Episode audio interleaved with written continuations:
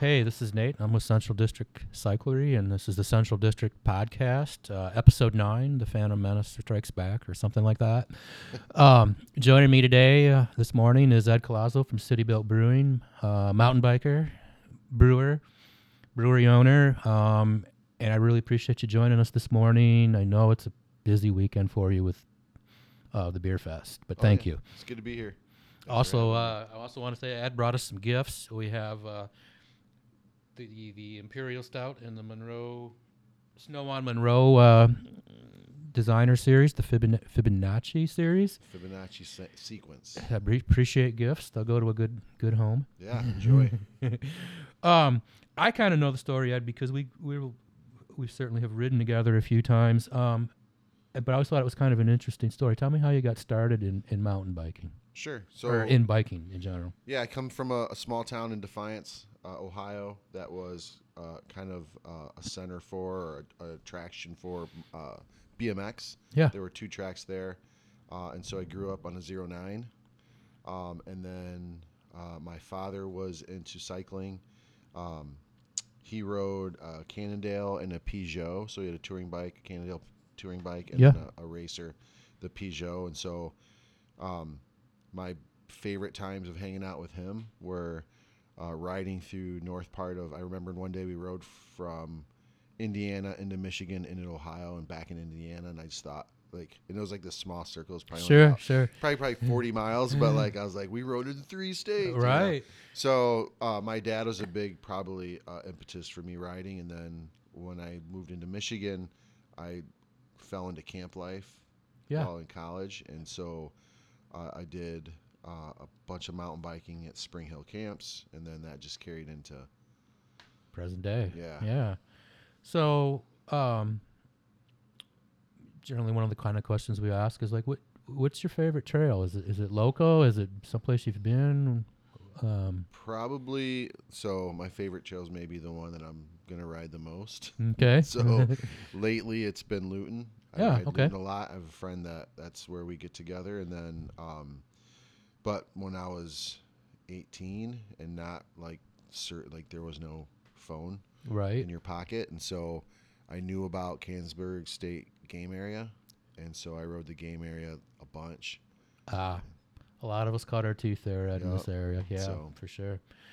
no offense, but it kind of dates you a little bit. Yeah, but, man. uh, Absolutely. Um, so I know as a business owner, man, and I I struggle at times to get out and ride and do things. But you know, if money, time, responsibility, we're not a we're not a thing. Um, would you a ride more? And if you did, would it be more trail riding? Would you try racing? What What do you think you would would do with all that time? That Sure. you I know? think I'm more attracted to writing now that I'm so busy. Um, because it's definitely an opportunity to check out. yeah, you can't you gotta focus on what you're doing or what's in front of you. yep, So I would I don't know about racing, but I would definitely ride more. Maybe that would lead to racing. yeah, But um it's hard to a buddy of, of of mine was trying to get me to go out last week. Wednesday I think he went and rode or yeah, uh state game area yep, and he yep. said it's perfect mhm. and he's like, "Oh, there were no roots because it's perfect snowpack." You know, just everything Right. he was saying about it. He said it was fast, so uh, missing out. Like I wanted to do it. Like I looked at three windows that might happen. And I was Mm-hmm. Yeah, oh, like, there's man. no way, right? And so I know exactly how that works. Yeah, yeah, so probably just ride. I would, I would ride more, and and probably my bike would probably be glued to the back of my truck. Oh, that's not a bad thing. Um, speaking of your bike, I mean, I when you first kind of came into the shop here, you had a little older Cannondale, I think a Flash or something. No, I'd uh, Gary Fisher. Oh, that's right, that's right. Yeah, Um, and you've since upgraded now to a, a Kona Hansel Steel um, Mm-hmm. with more modern trail Mm-hmm. geo and, and things like that. Do you notice difference between that bike and your and your Cannondale? yeah, it's a it's a way better ride.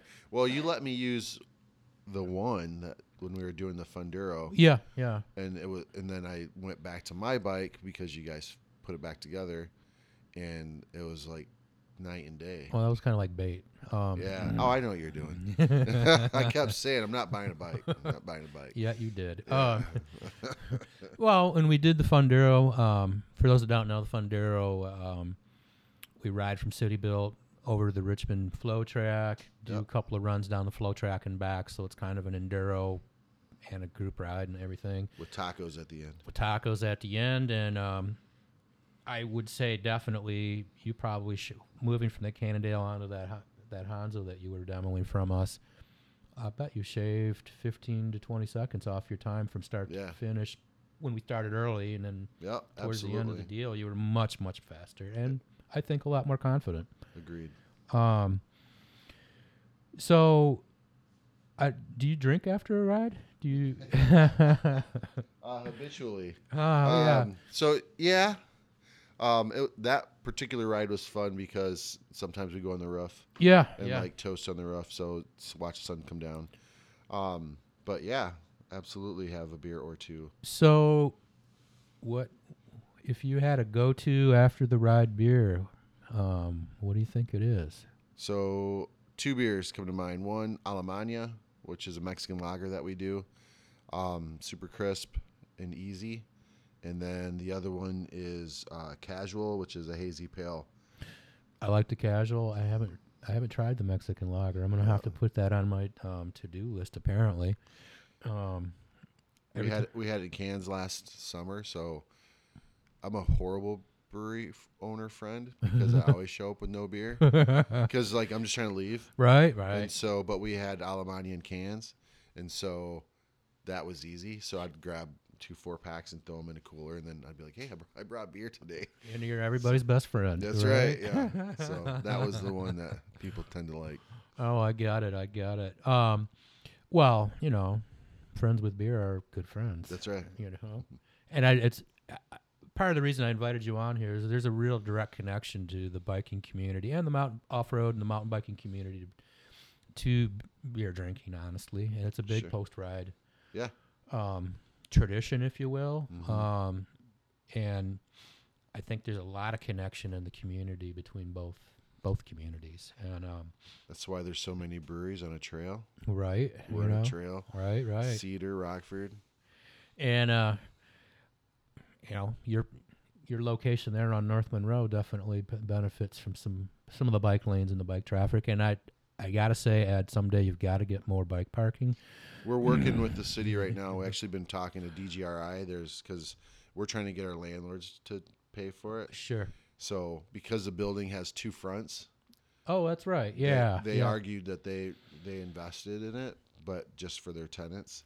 okay. And so we're trying to get them to invest in a couple cement pads that are right next to us. And then DGR uh, is saying that those monies exist. So I'm, I'm jumping through the hoops. Awesome. Well, I hope you keep jumping. And I, got to say, the last summer I really enjoyed the parklet, the Yeah. the outdoor seating you had. Um, I s- think I know it's a little bit of an expense, and you probably lose a little bit of parking, but what a great experience! It's good. And we're investing in it. So this year, hopefully, it'll be some sales. Oh, cool. We're trying to get some palm trees. Oh man, So- awesome. So yeah, we're awesome. trying to we're trying to do it up.